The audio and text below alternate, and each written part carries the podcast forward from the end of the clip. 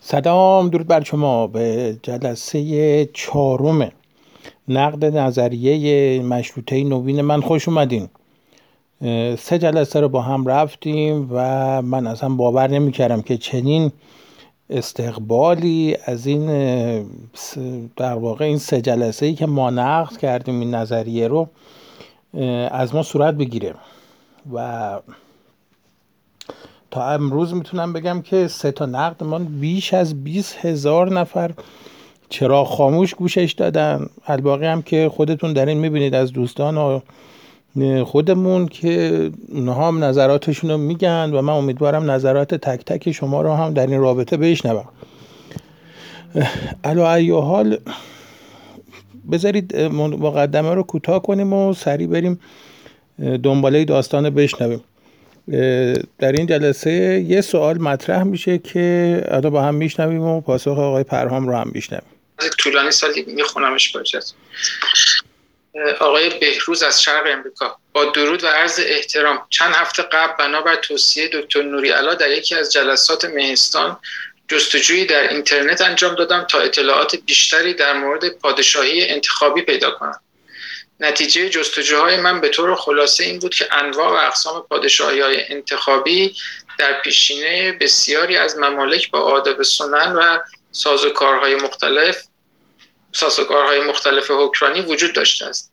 و این پدیده حکرانی هم اغلب در میان مللی با آداب و رسوم قبیله‌ای وجود داشته است. دیدین این حرفی که ایشون می‌زنه آقای بهروز درست میگه. در واقع داره میگه که ما تو قرن 21 داریم برمیگردیم به جوامع بدوی.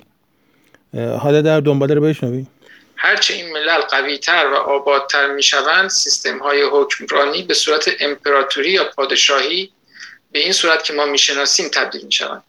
و این فقط یک تصویر سریع از آنچه در تاریخ اتفاق افتاده است را در چند کلمه توانستم خلاصه کنم. درست میگه. حرفش کاملا درسته. یعنی شما تاریخ خود ایران هم که بخونید از یک دیاکوی شروع میشه که فقط از وحشت تجاوز آشوریان مردم به دورش جمع میشن و سلسله ماد رو به پای وزاری می‌کنن. اما در زمان مثلا وحشتره یا مثلا آزدهاک این این پادشاهی کوچولوی وحشت زده نمی‌دونم به دنبال ایمنی که به دنبال ایمنی میگره دیگه تبدیل شده به یه امپراتوری. تکامل اینو شما در امپراتوری کوروش می‌بینید. بریم دنبالش بشنویم. اما در دنیای مدرن تنها مواردی بسیار اندک است از آنچه به پادشاهی انتخابی بتوان ذکر کرد. بیشتر به سیستم سنتی لوی افغانستان شبیه هستند. تا یک سیستم دموکراتیک مدرن امروزی. تنها نمونه پادشاهی انتخابی در یک کشور مدرن مالزی است. آن هم از بطن فرهنگ و تاریخ اقوام ساکن در آن کشور برآمده است و بس. مالزی هم اینطور که ایشون میگه آنچنان نیست. علتش هم اینه که در واقع هم حالا اینه که دارم میگم بر اساس مفروضات ذهنی خودم میگم. مالزی نه تا پادشاه همزمان داره. یعنی نه پادشاه نه ملکه داره. هر سال به نوبت یکی از این نه نفر سلطنت می‌کنه. یعنی امسال اولی سلطنت می‌کنه مثلا از ژانویه تا ژانویه. ژانویه بعد این اولیه میره کنار دوباره دومی میاد. از تا نهمی نهمی که تموم شد دوباره نوبت اولی میشه. سیستم که از قدیم بوده این شاههای محلی بودن هم هم قدرتاشون رو حفظ کردن. هم, دارن با هم, هم به قول من به خوبی و خوشی و سلامت زندگی می‌کنه به نظر می‌رسد پیشنهاد و نظریه پادشاهی انتخابی در ایران که این روزها مطرح شده یک نظریه ابداعی از طرف بعضی از متفکران ایرانی می باشد و نمونه, نمونه واقعا موجود و یا پیشینه تاریخی آن در آداب و فرهنگ و تاریخ ایران وجود نداشته است. به هیچ وجه نبوده. این یه چیز کاملا من در آوردیه. هیچ سبقه تاریخی در ایران نداره. و خدمت شما عرض شود که نه تنها در ایران نداره در هیچ جای دنیا هم نداره. این همون مسئله که تو پادکست اول زدم دیگه براتون دیگه. این که مثلا شما برداری یه کباب کوبیده درست کنی مثلا که تو شیکر و هویج و نمی‌دونم کلم قمری هم چرخ کنی سیخش بگیری بپزی بگی این کباب کوبیده یه اصل ناب ایرانیه اما بومی شده مثلا فرانسه است. دوستان باید توجه داشته باشن که ایران یک پروژه سیاسی نیست که هر از چندگاهی گروهی یک سیستم سیاسی ابداع کنند و آن را برای مدینه فاضل ساختن ایران تئوریزه کنند. این دوستان ما اگر یک کوچولو مطالعه داشتن می‌دونستن که ایران پروبلماتیک ایران دو مبحث کاملا جداست. یعنی یا مسئله ایران را باید مطرح کنید یا مشکل ایران رو مطرح کن. اگر شما وارد مبحث حوزه کلام شدید باید مشک ایران را به مسابه مشکل ببینید. وقتی شما فرق این دوتا رو نمی‌تونی بفهمی اما ادعای تئوری دادن هم داری؟ خب وقت همجوری میشه که هر کسی می‌تونه ازتون ایراد بگیره. کمونیسم در دنیا و جمهوری اسلامی در 43 سال گذشته باید این را به همه ثابت کرده باشد. فعلا و در حال حاضر به نظر من دو نوع سیستم حکومتی واقعا مردمی و سکولار و دموکرات در دنیا وجود دارند که ما ایرانی ها هم به نظر من باید که از آن دو را برای آینده ایران در نظر بگیریم. و از هر گونه آلترناتیف های خطرناک و انحرافی دوری گزینیم. جمهوری پارلمانی پادشاهی پارلمانی.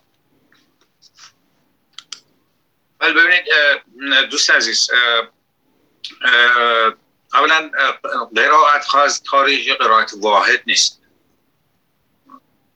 خب اینجا براتون بگم که این اولین مغلط استاد ابتدای شروع پاسخش با مغلطه شروع کرد. ایشون نگفته که من قرائتی از تاریخ دارم که میگه که من رفتم تاریخ رو نگاه کردم. این چیزی که شما میفرمایید شکلش نیست تو دنیا. حالا ایشون میگه آقا قرائت شما فرق داره. مثلا یعنی چی؟ یعنی مثلا بر... به زعم ایشون می‌تونسته که مثلا پادشاهی لویی 18 هم مثلا یا لویی 14 هم انتخابی بوده باشه. ما قرائتمون این بوده که ایشون این دو نفر مثلا دو تا شاه مستبد بودن. در حالی که مثلا به زمان جناب آقای پرهام این شاید حتما چیز بودن دیگه پادشاه انتخابی بودن. یعنی قرائت ها از تاریخ بسیار هستند اینکه شما نمی‌تونید بگید در یک جستجوی اینترنتی به حقیقت ناب تاریخی رسیده اید که پادشاه انتخابی طایفه‌ای بوده است و جز این هم نبوده است. نه این حرف غلطه. خب خب استاد میشه به ما بفرمایید مثلا کدوم این پادشاهی هایی که منجر به امپراتوری های بزرگ تاریخ شدن پادشاه توشون انتخابی بوده؟ شاهزادگان آلمان پروس. قبل از اینکه آلمان واحد شکل بگیره از 1871 به این بعد شاهزادگان پروس بودن که امپراتور یعنی شاه شاهان به معنی ما ایرانی ها رو انتخاب می‌کردن. هرودوت شاهی داریوش رو چیز می‌کنه هفت خاندان بزرگ ایرانی و هفت سردار بزرگ ایرانی در رأس این خاندان ها بودن که داریوش رو برمیگزینند نادر وقتی که در اون منطقه ای که الان متعلق متاسفانه به آذربایجان همه علیوف ها جمع میشن. بزرگان سراسر کشور بودن که میرن اونجا جمع میشن. هر سه مثال استاد ما در اینجا هر سه تاش سه مثال در واقع اشتباهه. یعنی مثال اول ایشون که در مورد پرنس نشین های پروس حرف می‌زنه دقیقا تایید حرف دوستمونه که داره از جوامع بدوی صحبت می‌کنه. جوامعی که هنوز در واقع وارد عصر صنعتی شدن آلمان نشدن و در واقع هنوز یونکرهای آلمانی هستن. این یک. در مورد داریوش که گفت داریوش وقتی که اومد کودتا رو انجام دادن و نمی‌دونم اون آقای گمات رو برکنار کردن و اینا طبیعی بود که راهی برای قدرت نبود دیگه. دو تا راهی که بیشتر نبود که یا همه باید بر سر سلطنت یک نفر توافق می‌کردن یا باید به قول معروف شمشیر فرد فاتح رو مشخص می‌کرد که اومدن به این اومدن گفتن آقا همه توافق کردن گفتن آقای داریوش تو چیز بود. مثلا شما شو بشو شاه. اما داستان تا اینجا اینجاش اینجاش شده شاه. اما وقتی داریوش مرده که دوباره نیومدن انتخابات بذارن که. و بعد از داریوش پسرش خشایار شاه شده شاه. بعد از خشایار شاه اردشیر درازدست شده شاه. هر چیزی رو که نمی‌تونی به پرونی به بگی آقا این مسائلی که من می‌زنم که. در مورد نادرشاه هم همینطوره. از کل خاندان صفوی همه را عدم شاه عباس قتل عام کرده بود. خودش کشته بود. الباقی هم هر چی مونده بود محمود افغان اشرف افغان کشته بودن. یه بچه یه ساله مونده بود نمی‌دونم شیش ماه مونده بود به اضافه تحماس میرزا که رفته اون اسم مملکت لا داده بود دست چه می‌دونم عثمانیا اونم آقای چیز براش همه رو گذاشت بود کنار آقای نادر اومد آقا این این دوتا هستن من هم هستم حالا انتخاب کن. اما به آقای نادر انتخاب کرد. اما وقتی نادر کشته شد به وسیله کودتا یک دیگه اومد نشست جاش عادل شاه بود. بعد از عادل شاه هم که چیز بود اما پسرش نمی‌دونم پسرش که جانشینش بود. بعد از اونم که شاهرخ شاه اومد. مثال یعنی همچین ایشون دوست ما استاد گرانمایه جناب پرهام استاد زدن مثال های اشتباهه رو انتخاب می‌کنند یک سردار جنگی که کشور رو امن کرده بود. رضا شاه وقتی که می‌خواهند از فکر جمهوری درش بیارن بزرگان کشور از سرتاسر سر ایران از خوزستان و دیگر نقاط ایران بگیرید که میرن به تهران و جمع میشن و متقاعدش می‌کنن که نه جمهوری به درد ایران به این دلیل به این دلیل نمی‌خوره. و نهایتا هم پارلمان بود که پادشاهی پهلوی رو آغاز کرد. این که بله پادشاه پهلوی رو نمی‌دونم پارلمان آغاز کرد. دیگران هم بهش گفتن آقا جمهوری به درد نمی‌خوره شما بیا پادشاه باشو ایشون هم رفت پادشاه شد. اما وقتی که ایشون ایران در 1320 ایران رو ترک کردن گفتن آقا پسر من جانشین منه. من به ملت نمی‌دونم کهولت سن و نمی‌دونم خستگی اینا می‌خوام برم کنار پسرم بیاد جا پسرش هم شد پادشاه. نرفتن انتخابات بزنن صندوق رأی بزنن یا آقا ملت بیاین رأی بدیم مثلا محمد رضا پهلوی بکنیم پادشاه یا حسن علی میرزا نمی‌دونم پسر خاله یا این بقال سر محلمونو نه به راحت شما میگم به طور کلی فکر نکنید که یک جستجوی اینترنتی یا حتی اگر 100 تا 200 تا 2000 تا کتاب هم پشتش خونده باشید قرائت ها از تاریخ واحد نیست. دوست ما هیچ قرائتی نکرده بود ایشون اصلا ظاهرا جناب استاد ما اصلا متوجه نمیشه فرق بین مثلا یه چیزی رو سرچ کردن با یه قرائت کردن. قرائت کردن رو براتون توضیح بدم یعنی چی. یه وقتی من میام مثلا وقایع تاریخی رو اعلام براتون میگم. مثلا میگم که آقا شاه اسماعیل پدرش این بود مادرش فلانی بود. بعد پدرش در جنگ کشته شد. داییش اومد مادرش رو به اضافه این و داداش بزرگش رو گرفت. آقای شاه اسماعیل رو تبعید کرد به استخر. و در قلعه استخر اینا رو زندانی کرد. تا اینجای داستان که من دارم براتون میگم ذکر یه واقع است. شما دو میلیون کتاب تاریخ هم که زیرا رو بکنیم همین داستان براتون میگه. بعد میگم که مثلا چند نفر از سران قزل باش رفتن این بچه رو برداشتن فرار کردن. از استخر اومدن رفتن گیلان. تا اینجا هنوز ما داریم چی؟ واقع تعریف در گیلان آقای اسماعیل صفوی همه دورش جمع شدن همه بزرگان و چیز. یه بچه هفت ساله رو کردن شاه و بعد با کمک ایشون اومدن اردبیل گرفت خب. تا اینجا همه این داستانی که من دارم برای شما میگم اینا یعنی چی؟ یعنی داستان. یعنی شرح واقع یعنی چیزا اتفاق افتاده. اما بعد مثلا من میام میگم که اینها تمام با کمک قدرت های خارجی بوده. شما میگید چرا بوده؟ میگم که به خاطر اینکه مادر این آقای شاه اسماعیل مثلا یک زن ایتالیایی. مادر بزرگش هم ایتالیایی. این تیکه میشه قرائت من از تاریخ. یعنی من با استناد به فکت های موجود اومدم یه نتیجه گرفتم که خودم فکر می‌کنم درست می‌تونه صد درصد هم اشتباه کن اما ایشون میگه شما برو یه 2500 تا کتاب بخون و تو این 2500 تا کتاب بگیم که مثلا فلان شاه مثلا انتخابی بوده از فلان شاه نبوده. از ایشون خودش اصلا کلا هنوز نفهمیده داستان چیه. اما برای اینکه بگه من میگم که ما ایرانی ها یه مشکل گنده داریم. فکر می‌کنیم متعهدیم به هر سوالی جواب بدیم؟ هرچی هم که ندونیم با مغلطه کله می‌کنیم طرف میگی ما داریم درست میگیم. راحت های زیاد داره از تاریخ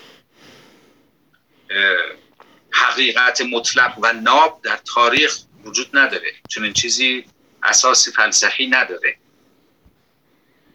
البته این نظر ایشون ها هیچ تاریخ دانی تو کل تاریخ بشر هم چی چیزی نگفته. استاد ما آقای پرهام روی رشته تجربی خونده. نمی‌دونم چی خونده ژنتیک نمی‌دونم گیاهی خونده یا همچی چیزی خونده. اما ایشون ماشاءالله الله اکبر کلا تمام فلاسفه رو زده. پس الان الان داره تمام مورخین و تاریخ دانا اونایی که استخون خورد کردن تو تاریخ و تاریخ بشر رو نوشتن و اینا رو همه اینا هم که داره میگه کلا بی سوادم به زبون بی زبونی. فقط برای اینکه زور بزنه بگه آقا این تئوری من درسته از این بر می‌کشه از اون ورش در میره دوباره از اون ور زور می‌کشه اینو به هم بچسبونتش. اساس عقل سلیم هم نداره. برای به یه دلیل خیلی ساده.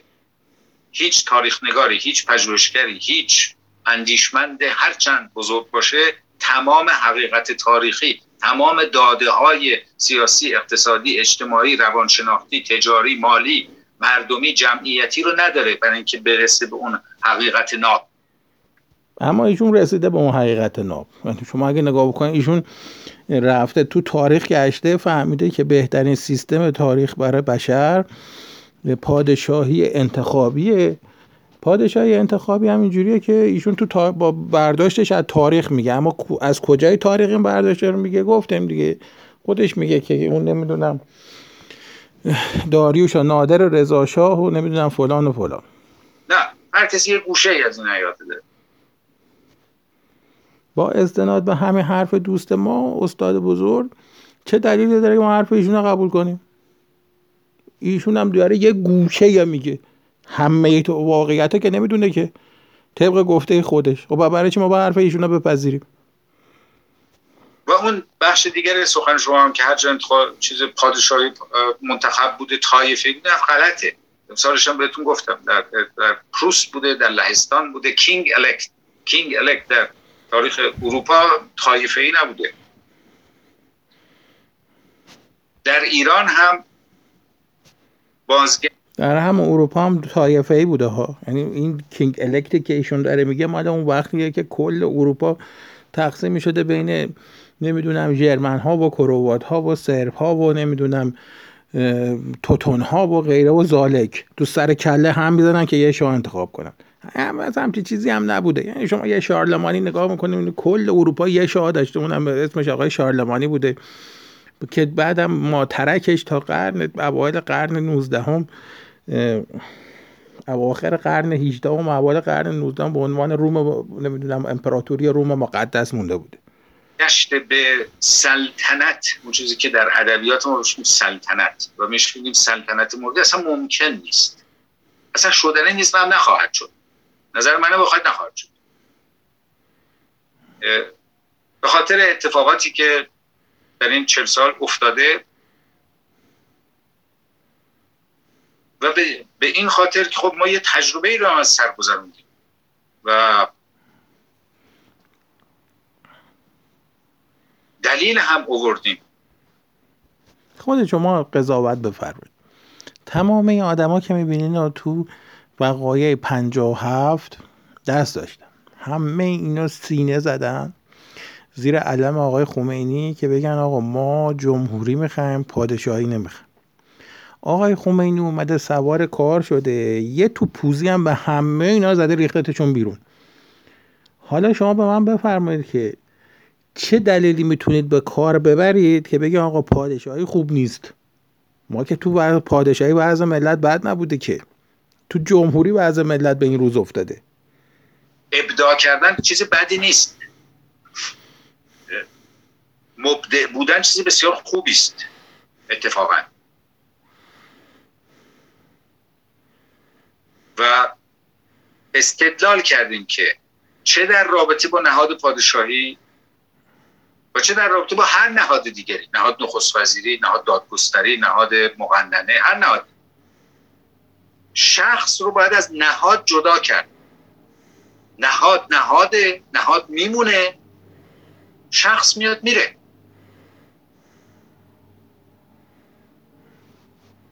و احراز عالی ترین مقام در یک نهاد مثل هر نهاد دیگری یک فرایند اقلایی است. بر اساس سنجش یک سری شاخصهای مشخص.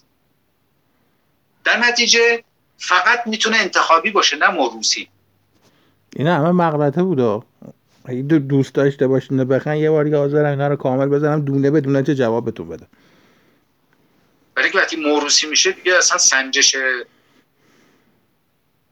تشخیص صلاحیت و شایستگی وجود نداره. این حرفی که ایشون داره می‌زنه یادتون باشه حالا چند دقیقه دیگه خودش همین نقض می‌کنه. روسیه دیگه به دنیا آمده در نتیجه صاحب این نهاده. خب این حرف غلطه. ممکنه در یک زمانی به یک شکلی وجود داشته و بعضی وقتها کارکردهای خوبی هم داشته و فلان. ولی عقل سلیم حکم می‌کنه که امروز دیگه شدنی نیست. تجربه تاریخی هم نشون میده که دیگه شدنی نیست. تو اروپاش هم همینه. و نه فقط در زمینه سیاست در زمینه های دیگه هم در اروپا هم نمونهاش می‌بینید. شما یه بنیانگذار مثلا یک امپراتوری صنعتی دارید مثل لگردق در فرانسه. لگردق بزرگ پدر. یه با... همینجا داره خودش نقض می‌کنه. دنبالش گوش بدین. لگردق نمی‌دونم کیه. شما اینو گوش بدین حالا خودش حرف خودش نقض می‌کنه. بابایی بود یه بابایی بود بسیار آدم کارآمده. چیزی بود یک امپراتوری صنعتی اصلا گسترده به وجود آورد. ناکارآمدی فرزندانش زبان زد فرانسوی هاست و رسانه های فرانسه است. اون اون پدر اون بنیانگذار یه کسی دیگه بود بچه هاش این کاری نیستن. اینو تو سیاست هم دارید اینو تو تاریخ دارید. بهتون گفتم که ایشون استاد زدن مسائل اشتباه ایشون از یه آقای صحبت می‌کنه که بنیانگذار یه امپراتوری صنعتیه اما بچه‌هاش مثلا بی ارزن. اما اینه نمیگه که اگه بخواد حرفش درست باشه یعنی شما اگه بخوای بگی که آقای پرهام این نمی‌دونم آقای لگقدقه حالا نمی‌دونم هر که هست. این استاد یه امپراتوری به درست کرده که مثلا سالیانه میلیاردها یورو پول وارد کشور ایتالیا فرانسه می‌کنه. اما این میلیاردها یورو پول که میاد بچه های این آقا رو از ارث پدریشون محروم نکرده. این بچه ها به مرور زمان فهمیدن که آقا نمی‌تونن اینجا رو اضاره کنن. اومدن برای هر بخشش یه مدیر انتخاب کردن گذاشتن سر کار. چرا؟ مثلا این مثال می‌زنه. مثلا من مثلا خوشگلتر برات می‌زنم. آقای تاتا در هند بنیانگذار صنایع تاتا. یه زمانی می‌گفتن که 80 درصد صنایع و زمین های کشاورزی هند مال تاتا. اما این تاتا هیچ وقت دست به سیاه سفید نمیذاشت. برای هر جایی که شما فکر کنید یه مدیر عامل گذاشته بود این مدیر عامل ها کار می‌کردن حقوقشون ماهیانه دریافت می‌کردن اصل پولم می‌رفت تو حساب آقای تاتا. حتی صاحب هواپیمای ایر ایندیا بود. وقتی می‌گفتم وقتی داره می داشت میمرد وصیت کرد گفت این هواپیمای ملی هند ایر ایندیا رو بخشید به دولت هند. کسی که بنیان گذاری چیزی میشه با درسته تا خودش زنده زنده. وقتی مرد کلا شجرش رو قطع نمی‌کنن. مثل این میمونه که شما پدرت کتاب ترجمه کنه. که میگی بابام مترجمه. بعد چند سال که باباتون به رحمت خدا را به شما وقت اومدن کتابا رو تجدید چاپ کردن هیچی به جنابالی پرداخت نکنم میگم مال بابات بود. خودت هیچی ارزه نداری. گیرم پدر تو بود فاضل از فضل پدر تو را چه حاصل به جنابالی ریالی پرداخت نکنم همونو سو نمی‌کنی بکشیش دادگاه و انتشاراتو؟ اینو تو هم خیلی از زمینه های دیگه دارید. اونی که بنیان گذاره همیشه از یه شخصیت و از یه جنس آدم تاریخی دیگه است. که بنیان گذار شده یه چیزی رو پایریزی کرده. این چه ربطی داره؟ چه ربطی داره؟ اگه با این حسابی که شما یه انگشتم تکون میدی میگی فرض بگیری شاه اسماعیل صفوی یه همچی چیزی درست کرد بعد بچه‌هاش همه یکی یکی بی ارزه تر و بی شعورتر و نفهمتر رسید به شاه عباس. شاه عباس که تخم ترکه اون آقا بود دوباره از نوع امپراتوری نمی‌دونم صفویان احیا کرد. وقتی احیاش کرد دوباره بچه های اون دوباره سیر قهقرا داشت. کار به اونجا کشید که شاه سفیر به یه زنی که نمی‌دونم رقاص بگو امشب باید بیای تو رخت خواب من زنه هرچی بهش گفت آقا جان من سفلیس دارم نمی‌تونم با, با, یه مرد هم خوابه کنم این حرفا چیه؟ من شاه شیعه هستم. زنه رو برد تو رخت خواب چند وقت بعدم از بیماری سفلیس مرد. با کسی که وارثه فرق می‌کنه. اون وارثه. یه چیزی بهش به ارث رسیده. نه براش جنگیده نه براش کار کرده نه براش تلاش کرده عرق ریخته. هیچ کار نکرده. بهش به ارث رسیده. دقیقا. مثل مثل مثلا فرزندان آقای لگقدق که نمی‌دونم یه چیزی بهشون ارث رسیده. حالا بریم مثلا کلا اینا رو از کلیه حقوق اجتماعی محروم کنیم چون مثلا ارزه باباشون بابا بزرگ بابا بابا بزرگشون نداره. خب ما الان در این مقطعی که هستیم پس از این تجربه که گذروندیم همچنین ابداع آنچنانی هم نکردیم. گرچه ابداع کردن بسیار کار خوبی هم می‌تواند باشد. ولی میگیم که آقا این دیگه اون به اون پای این درد دیگه بر اون پای نمی‌تونه بچرخه. بر پای موروسی شدن چرا نمیشه گرده شما شما این تو تصورات و نمی‌دونم تفکرات جنابادی یا دوستان و همپالکی و شرکاست که نمیگرده. وگرنه در ذهن مردم همچنان میگرده. این یکی و دوم اینکه شما به سبقه خانوادگی و تفکرات خودتون و دوستان یه توجهی بفرمایید بعد در مورد باقی نظر بدید نیست. و نبایدم بشه. ما می‌خوایم نهاد رو از شخص جدا بکنیم همونجوری که در نهادهای دیگه این کارو می‌کنیم و همم هم قبول می‌کنن. یا آقا مثلا مصدق یا بختیار یا رزمارا یا هر نخست وزیری کل نهاد نخست وزیری نیست. این میاد میره نهاد میمونه. ما این کارو می‌خوایم در نهاد پادشاهی هم بکنیم. ما میگیم در همه نهادها شایسته سالاری می‌خوام نهادینه بکنیم همم هم قبول می‌کنن. میگیم ما می‌خوایم این کار در نهاد پادشاهی هم بکنیم. بعد دیگه سری صداشون در آ چرا می‌خواد در نهاد پادشاهی شایسته سالاری رو برای چی نکنیم مسئله مهم اینه که چیزایی که آقای پرهام میگه میگم که فقط یه جمع کوچولوی رفقا توی خونه در بسته دور هم بشینن یا میرن توی کافه میشینن. دور هم اون شراب خوشمزه گوارای فرانسوی هم می‌ذارن جلوشون. بعد تو تصوراتشون حکومت عوض می‌کنن رژیم میارن سیستم پادشاهی می‌زنن به هم. مشروطه این میارن. همه اینا هست. اما اما کجا؟ فقط تو تصوراتشون. حالا اگه شما بیاین تو عالم واقع بین این آدمایی که مثلا نگاه می‌کنیم مثلا اینا همه رو اصلا شما بذار توی سر. او آقای رضا پهلوی ما داریم بعدش آقای حشمت الله تبرزدی داریم بعد خود آقای رامین پرها ما داریم. دیگه خدمت شما هر شود مثلا آقای شغل سعدی داریم آقای حسن شریعت مداری داریم. این این آقایون رو داریم دیگه حالا می‌خوایم یه انتخابات آزاد بذاریم بدون دخالت به قول معروف حضرات. مردم آزادانه بیان رأی بدن ببینم آقا ما می‌خوایم یه شاه انتخابی بذاریم یه شاه نمی‌دونم بذاریم انتخابات بذاریم. به نظر شما این آقای رضا پهلوی چند دور پای سرم بتونه رأی بیاره؟ آقا یه چیزی هم باید شما در نظر بگیری شما تمامتون رو هم کمپلت که بچینین رو هم اوبژتون مشکل داره. حالا می بریم فلسفه ببافیم. نهاد رو می‌خوایم نگه داریم به عنوان نماد تداوم تاریخی فرهنگی تمدنی یک کشور. به عنوان نماد سمبل. و این رو می‌خواهیم بذاریم تحت نظارت یک فرایند اقلایی توسط مهان کشور. همون دیکتاتوری 500 تنه که بهتون گفتم و اینا در واقع یه نفر دیگه می‌خوان یه چیزی مثل ولی فقیه می‌خوان فقط حالا اسمش می‌خوان عوض کنم که بیان زیر سایه این بیشینم بگن آقای انتخابیه. تا می‌تونن ملت قارت کنن بچپن سرکوب کنن کشدار کنن مملکت رو پلیسی کنن به هر جا که دوست دارن برسن.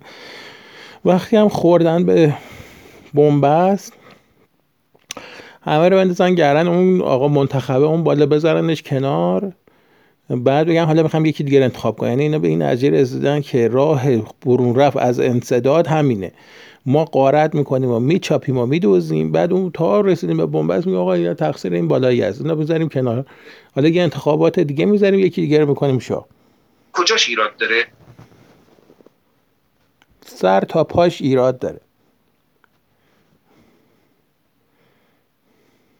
شما اگر یه ایلان ماسک یا نمی‌دونم زوکربرگ یا نمی‌دونم چه می‌دونم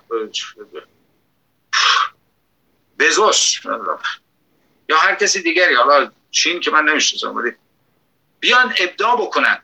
یه تکنولوژی یه فرایندی یه ایده ای که تمام زندگی شما رو اون تکنولوژی و اون فرایند و اون ایده اصلا دگرگون می‌کنه. شما به اون ایراد نمی‌گیرید. که آمدید در عرض ده سال 15 سال با این تکنولوژی و با این ایده ابداعی دنیا رو دگرگون کرد ولی به من ایرانی که میگم نهاد پادشاهی مستثنا نیست. باید شالسته سالار باشه و باید تحت نظارت مهان در یک فرایند اقلایی باشه. میگه چرا اقدام می‌کنی؟ مهان یکیش همون بود که تو جلسه دوم نقدش کردیم و اما آقایی که اومده بود می‌گفت نمی‌دونم. دموکراسی در فرانسه دیگه کهنه شده و از بین رفته و فرانسه عین پادشاهی شده. مهان منظورش نه یکی اوناست. یکیشون اونه.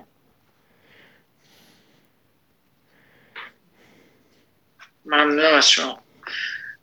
ارز کنم که آقای مفخمی از درون مهستان. جا مفخمی بفرمایید خواهش می‌کنم. درود بر پرهام عزیز. پرهام جان من نمی‌دونم با این همه صحبت هایی که شد خب چه بگویم به شما؟ ولی یادم میاد که آقای خمایون شاد می‌گفت که اگر شاهزاده رضا پهلوی به هر دلیلی و به هر ایرادی پادشاه نشود دیگه پادشاهی در ایران از بین رفته است. فکر نکنید که می‌تونید پادشاهی دیگه در ایران بگیرید یا پادشاه دیگری انتخاب کنید. حالا شما باش شاید زیاد توافق نداشته باشید. جلسه این جمله که آقای مهدی مفخم میگه این حرف رو مال منتصب می‌کنه به داریوش همایون. من نرفتم اصل قضیه رو درارم ببینم. مثلا تحقیق نکردم آقای زنده یا داریوش همایون همچی حرفی زده یا نه. اما اگر اونم زده باشه کاملا حرف درستی زده. چرا؟ به خاطر اینکه داریوش همایون چیزی رو می‌دونه که اینا هیچ کدوم نمی‌دونن. و اون اینه که اون می‌فهمه که ابژه آقای پهلوی اصلا چیز غیر قابل مقایسه با تمام اینا. یعنی شما نگاه بکنید شبانه روز این مردم همه مردم خودم من بچههایی که تو این توییتر و نمی‌دونم فیسبوک و اینا به شاهزاده مثلا میگن هیچ کاری نمی‌کنه. حالا یه عده گیر دادن جدیدن به همسر ایشون. همه کار می‌کنن. همه چی میگن. اما نمی‌تونن برگ پهلوی بسوزونن. یعنی جمهوری اسلامی 43 سال میلیارد ها میلیارد تومن و دلار هزینه ساختن و اقسام فیلم و سریال و نمی‌دونم. فلان و تاریخ جل کرده. این خسرو معتزد روزی که جمهوری اسلامی من 70 کیلوش بود الان 375 کیلو وزنشه. دیگه نمی‌تونه راه بر از بس دادن به این خورده و فقط چیز نوشته. اما هنوز که هنوزه اینا نتونستن این ابژه این پهلوی رو بشکنن این چیزیه که اینا نمی‌تونن بفهمن. و نمی‌تونه هرگز هم نخواهند فهم بی خود نبود که مثلا یه آدم معترضی به سیستم پادشاهی پهلوی مثل خود همین داریوش همایون آخرش از این سیستم جدا نشد. چون می‌دونست که این ابژه چیزیه که فرای همه این حرف هست. قبل صحبتی کردیم راجع به تلفیق سیاستمداران و سپاهیگران. من یه خورده ترسون یعنی به این فکر افتادم که این سپاهی هایی که در ایران هستند خب فکر کنن که خب یک روشن فکری مثل شما یا مثلا گروهی از شما تایید می‌کنه کار اینها رو. یه کاری بکنن که مثلا عاقبتش در بهترین حالت بشود السیسی در مصر و اگر اگر بشود که تازه کلی هم بهش روشنفکران ایراد می‌گیرند بشود رضا کبیر. بنابراین من یه خورده وحشت کرده بودم. الان می‌بینم که شاید منظورتون زیاد روش زیاد پافشاری نکردیم این دفعه و نمی‌دونم که حالا دلیلش چی بود راجع به این تلفیق سیاست بنام سپاهی ها. یعنی امید بسته بودیم به سپاهی که همچه کاری که من یه مش آدم مسن با ریش و سیبیلای سفید محاسنشون سفید.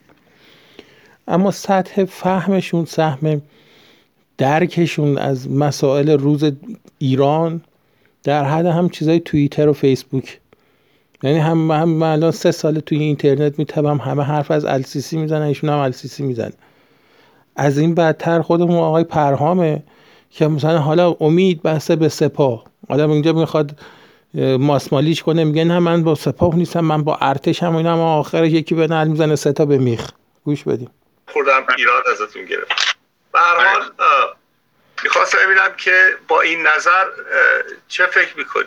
شاهزاده رضا پهلوی رو می‌توانید آماده یک همچین کاری بکنید؟ امثال شما. متشکرم. ممنونم از شما واقعا دوست عزیز. دو تا نکته خب خیلی مهم اشاره کرد یکی اجازه بکنم تصحیح بکنم. من هرگز نگفتم ائتلاف سپاهی و سیاسیون را. گفتم در دوران گفتیم. با جواد خادم هم گفتم تاکید می‌کنم با خاطر اینکه خب هم فکریم و من از تجربیات او استفاده می‌کنم برای اینکه ملی بودنش تردید ندارم.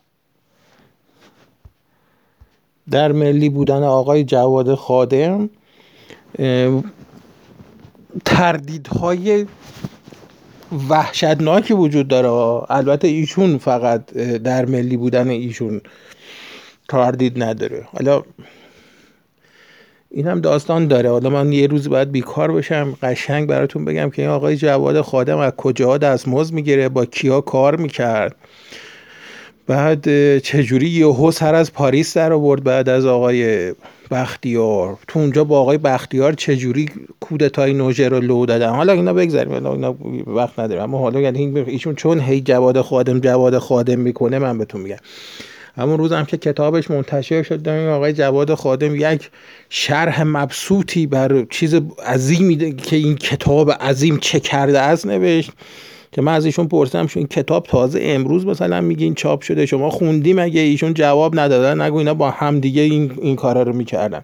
فاشیست نه فاشیست همینه هیچ چیزی دیگه ای نیست. خودتو تو جایگاه خدایی بشونی مردم رو احمق فرض کنی.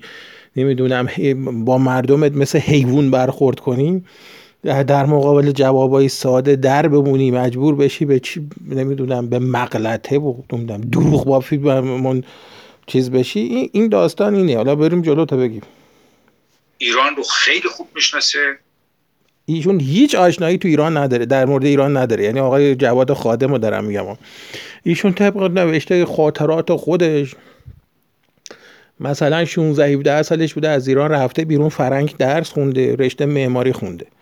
بعد اومده ایران یه سری یه مدتی تو این شرکت های لاکچری که مال اواخر پترو دلارای نفتی زمان شاه بوده کار کرده یه ثروت عظیمی جمع کرده بود. بعدم چسبیده بود دو دستی به آقای بختیار. یه وقت هم شد وزیر آقای بختیار بعدم تو که هفت روز هم اینا وزارت کردن بعدم الفرار به طرف اروپا. الان هم 43 سال ایشون اونجاست. یعنی مثلا اگه نگاه کنی آقای جواد خادم مثلا 75 سال سنشه مثلا چیزی نزدیک 54 5 سال از این 75 سال این فرانسه زندگی کرده. ایشون بیشتر از ما 85 میلیون ایرانی ایران رو می‌شناسه. بریم جلو بقیه رو بشنویم. تجربه خیلی خوبی داده. و حالا چیزی میگم ممکنه اسماعیل. ایشون کلا 37 روز وزارت کرده. تجربه خیلی عظیمی داره. اندش بگیره تنها کودتا چیز نیست که من می‌شناسم.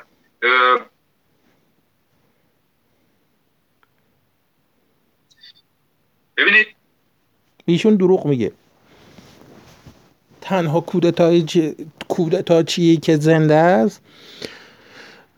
آقای خسرو بیت اللهیه که الان تو همین توییتر هم فعال ایشون. کسیه که تا پا پله هواپیما هم رفت که بلند بره تو نوژه برن نمی‌دونم تهران رو بمباران کنن و فلان کن. ایشون تو پاریس بود. اون موقع آقای جواد خادم تو پاریس بود. حالا به یه روز اسنادش در میاد که این آقای جواد خادم به همراه پدرش حالا بنده خدا پدرش رو اعدام کردن خدا رحمتش کنه.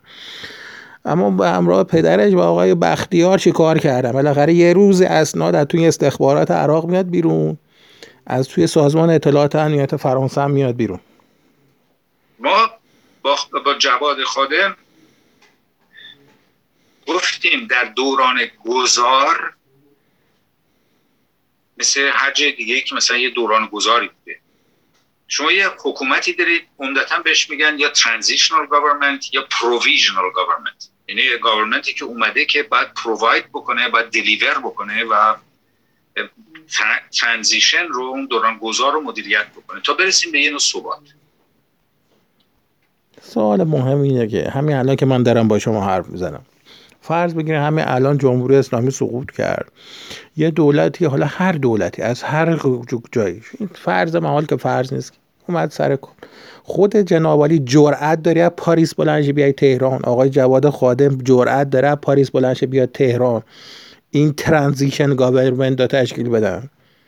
نه اینو به من بگین شما.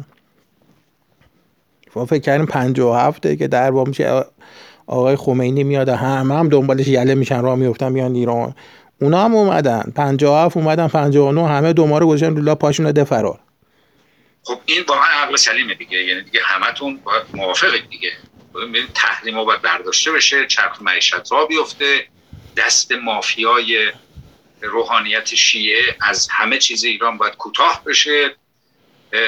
سپاه و ارتش باید در هم ادغام بشن. یعنی این یکی در ارتش ادغام بشه. نمی‌تونه کشور نمی‌تونه اصلا یه بودجه وحشتناکی هم هست. صحبتش در ایران هم هر از چندگاهی یه جوری میشه. با احتیاط. برای اینکه خب می‌زنن میکشنشون.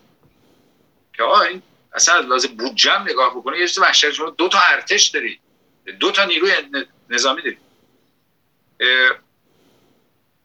و یه سری اصلاحات ساختاری کلان هست که این واقعا به اقتدار بازم برمیگرد به اقتدار نیاز داره. این اقتدار هرچه از مشارکت اندیشمندان به طور کلی در عرصه فرهنگی، دانشگاهی، هنری، علمی تر بشه بهتر. ایشون دوباره دارن خاک تو چشتون میپاشن. تو چشم همه دارن میپاشن. اولا این که من اینو بهتون قول میدم هیچ کسی هیچ کسی هیچ پلانی برای ایران ندارد. این یه واقعیت. یعنی شما فرض بگیرید چه این جمهوری اسلامی بماند همه مشکلاتش هم حل بشود یا اصلا این رژیم برود یه رژیم دیگه بیاد. هیچ کس اسای جادو برای درست کردن این مملکت نداره.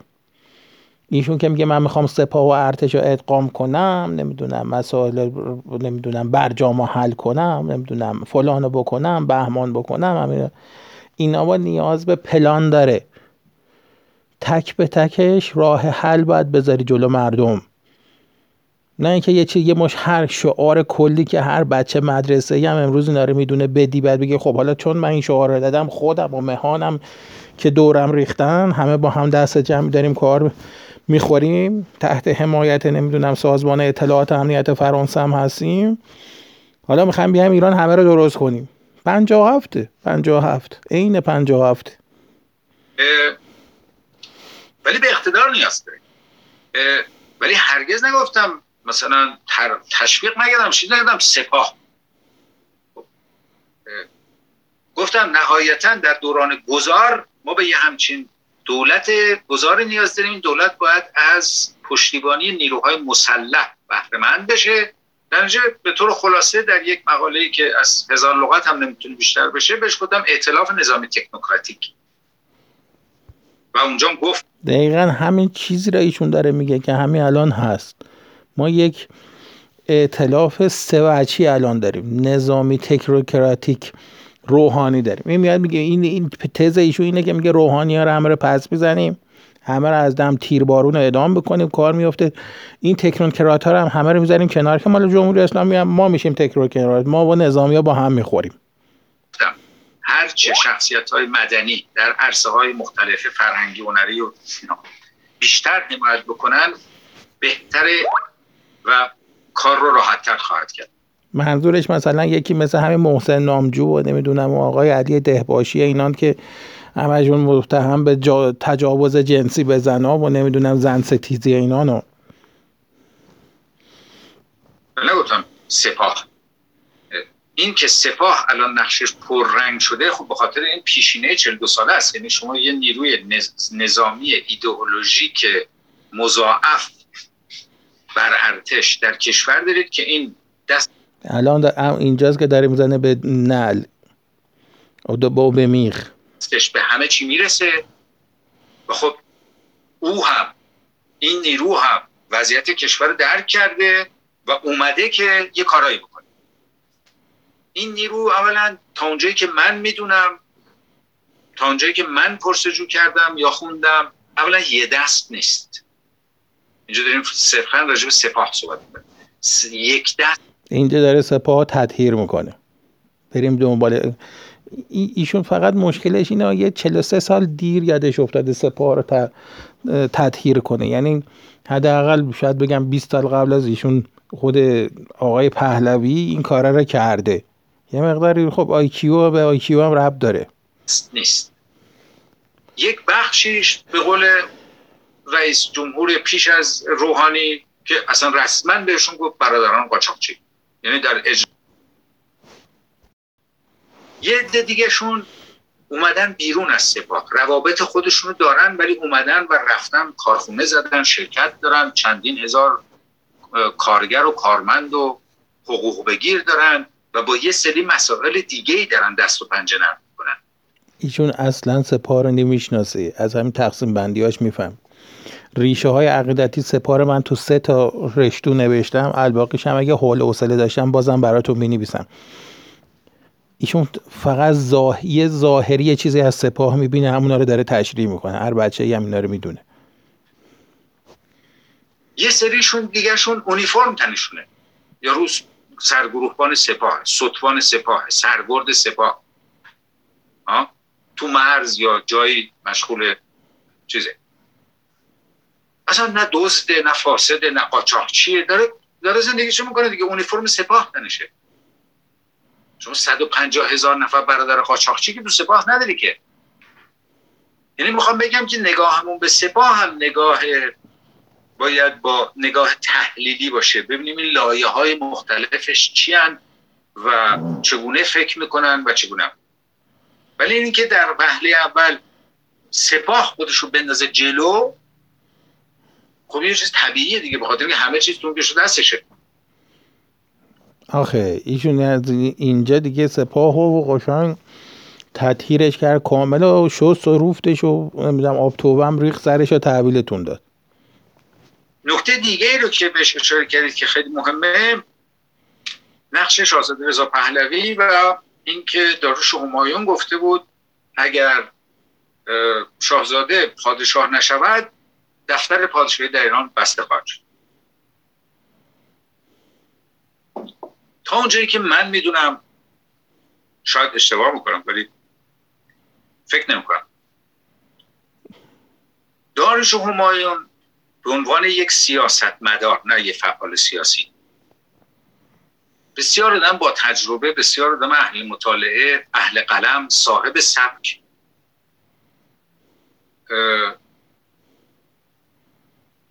بسیار ناسیونالیست. یعنی او هم من که حالا هیچی ولی در این طیف بگیم او قبل از من اومد گفت آقا دموکراسی دغدغه دوم منه. دغدغه اول من ایران. آقای داریوش همایون دو چیز میگم که ایشون درست اون هم نشناخته. آقای داریوش همایون نه سیاست مدار بود نه درسته که یه زمانی کار سیاسی کرد و درسته که در چهل ساله زندگیش در آمریکا نمی‌دونم در سوئیس که بود اکت سیاسی انجام می‌داد. اما قبل از این داریوش همایون یه توریسیان سیاسیه. آدم ناسیونالیستی هم بود. بله ایشون درست میگن آقای پرهام درست میگن. ایشون ناسیونالیست بودن. و این که میگن که دموکراسی مسئله دوم منه ایشون دوباره دارن مسئله رو قلب می‌کنن به, اسم خودشون. حالا خودشون هم یه جوری چسبون به داریوش همایون که بگه اون زودتر از من اومد. گفت نه عزیزم اینجوری نبود. من مصاحبه ایشونو دارم. حیف که وسایل پخشش ندارم. اگر من یه چیز نزدیک مثلا هلوش 8 تا 10 ترابایت فقط چیز من دارم. از این مصاحبه ها دارم. من مصاحبه آقای داریوش همایون رو دارم. که با این آقای فرامرز فروزنده کرد. در مورد مسئله تجزیه صحبت می‌کنه و میگه که زمانی که نیروهای گریز از مرکز قدرتمندن و زمانی که شاعبه تجزیه بر ایران وجود داره برای بند حفظ تمامیت ارزی ایران از ناسیون چه می‌دونم از دموکراسی مهمتره. و خب این شجاعت می‌خواد در این فضای امروزی که همه دارن میگن دموکراسی دموکراسی دموکراسی که یکی بیاد اون جلو و یا دموکراسی دغدغه من نیست دغدغه من ایرانه. وگرنه همرنگ همه شدن خیلی ساده تره. قبل از همه اینا قبل از تمام این دوستان ما یعنی حتی از قبل از آقای داریوش همایون کسی که اینا رو حرف زده نمی‌دونم گفت ایران نمی‌دونم دغدغه منه بود نمی‌دونم فلان این آقای سید جواد تبا بود. اینا تمامشون مشکلشون اینه که فکر می‌کنم ما نمی‌فهمیم ما مردم این چیزا رو نخوندیم اطلاع نداریم. در نتیجه نظریه اینا میگه اینا از هر گله ای که شما حساب کنین و از هر گله ای یه بزی گرفتن کشیدن به طرف خودشون. برای همین افسار این گله خودشونه که واکنی هر کدوم از این بوزا می‌دونن به یه طرف. یکیشون میره به طرف جواد تبا یکی میره به طرف فلان یکی میره به طرف نمی‌دونم داریوش همایون و الی آخر. خود شاهزاده رضا پهلوی رو هم نگاه بکنید به توییتر ایشون نگاه بکنید. اون بالا اون توییتر اون چیزی که اون زیر میمیسید بهش میگن چه می‌دونم شناسه دیگه به فارسی بهشون شناسه. یعنی خودتون رو شناسایی می‌کنید میشناسونید تعریف می‌کنید در چهار پنج تا کلمه. و خب تعریف ایشون در توییترشون بالا زیر عکسشون چیه؟ به انگلیسی نه به فارسی به انگلیسی نوشتن advocate. Of a secular democratic ایران یعنی به انگلیسی گفتن که نوع نظام سیاسیشون مقدمه بر ایران. نوع نظام سیاسی مورد دلخواه ایشون مقدمه بر خب من اینجوری نیستم. ادوکیت یعنی وکیل. یعنی مدافع وکیل مدافع مثلا. آقای رضا پهلوی برایش هم بالای هدرشون مثلا چه می‌دونم اون جایی که ایشون داره میگه. نمیشه آقا من مدافع سکولاریزم و دموکراسی هستم سکولار دموکراسی هست ایشون وقتی می‌خواد خاک تو چش مردم بپاشه اینجوریه میگه که منظور ایشون اینه که دنبال سکولار دموکراسی نه برای من مسئله ایرانه. چرا؟ چون ایشون ایران برایش هر وقت یه فاشیست می‌خواد حرف بزنه. اون هی میره سراغ مام میهن. یعنی هیتلر هم دائم دنبال مام میهن بود موسولینی دائم دنبال احیای امپراتوری روم بازدان بود. نمی‌دونم احیای مجد و عظمت ایران. ببخشید روم و نمی‌دونم ایتالیای بزرگ و ایتالیای کبیر و فلان از این حرفا. اما چون مثلا ما در یک ایرانی به سر می‌بریم که خاکش تو سر شده بدبخت شده به این حزیز ذلت و بدبختی گرفتار شده این ایران این مشکلش اینه که مثلا شما وقتی نگاه می‌کنید چون به این بدبختی یا کسافت و ادبار افتاده در نتیجه این آقا نمی‌تونه بیا بگه من که می‌خوام من نمی‌دونم می‌خوام امپراتوری مثلا کوروش احیا کنم که. دائم دنبال بزرگ کردن خطرهان. وای تجزیه شد وای مردم گشنن وای مردم فلان ندارم بخورم وای مردم حالا بیان به من رای بدید حالا من من خود خودش هم در سطح مثلا شاهزاده می‌ذاره. بعد میگه من سیستم حکومتی فاشیستی میارم برای اینکه تمام اینا رو براتون فاشیست هیچ غلطی نمی‌تونن بکنن. گنده گنده گندهشون.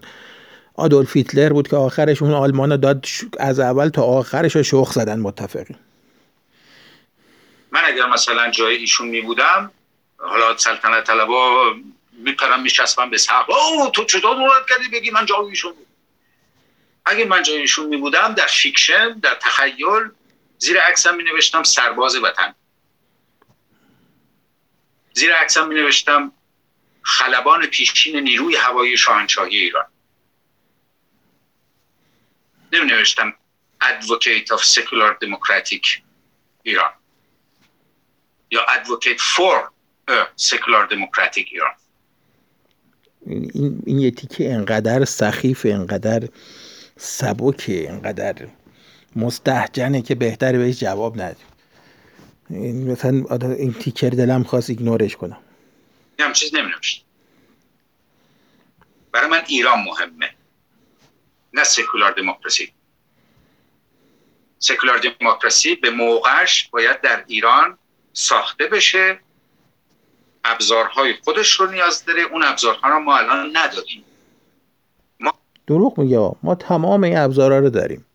حداقل تجربه 43 سال حکومت استبداد دینی مذهبی داریم که اصل و اس و اساس و پایه به وجود مدن یه سکولار دموکراسیه. ما الان مردمی داریم که حمله می‌کنن به انبار کارخانه مرغ مرغ ها رو میدوزن می‌برن من که گرسنن یه دستشون که اونجوریه. یه یه دستشون که یه دست... ببخشید تیکه خراب شد. ها رو میدوزن می‌برن من که گرسنن گرسنن با این حساب مثلا هندوستان باید یه کشوری باشه که مثلا ملتش الان باید اونجا مثلا فاشیستی ترین نوع حکومت و نمی‌دونم سرکوبگر ترین نوع حکومتی که بشر تا حالا می‌شناسه رو داشته باشه. چون مثلا هندیا نه تنها گرسنه یعنی شما اگه رفته باشین هندا دیده باشین اینا رو به چشم می‌بینین نه تنها گرسنن بلکه بر اساس آمار حکومت هند در سال 2021 با یه مشکلی مواجهه به اون به نام کمبود 6 میلیون ببخشید 60 میلیون توالت. تو این کشور توالت نیست. تو شهرهای بزرگ نمی‌دونم چند ده میلیون نفریش خانوادهایی هستن. محله هایی وجود داره که تو کل این محله مثلا هزاران خانواده با هم زندگی می‌کنن. کل این مثلا محله چهار تا دونه توالت داره. چهار تا دونه توالت داره. بعد از این چهار تا دونه توالت که شما می‌کنید نگاه می‌کنید جخ تازه اینه تازه با مشکل نمی‌دونم توالت نمی‌دونم زنانه مواجه. این پارت رو اینجا تموم می‌کنم اما در دنبالش تا رو با هم آپلود می‌کنم که با هم توجه به قول رو با هم گوش بدید. اما تایم زیاده بعد آپلود کردن ای سخته.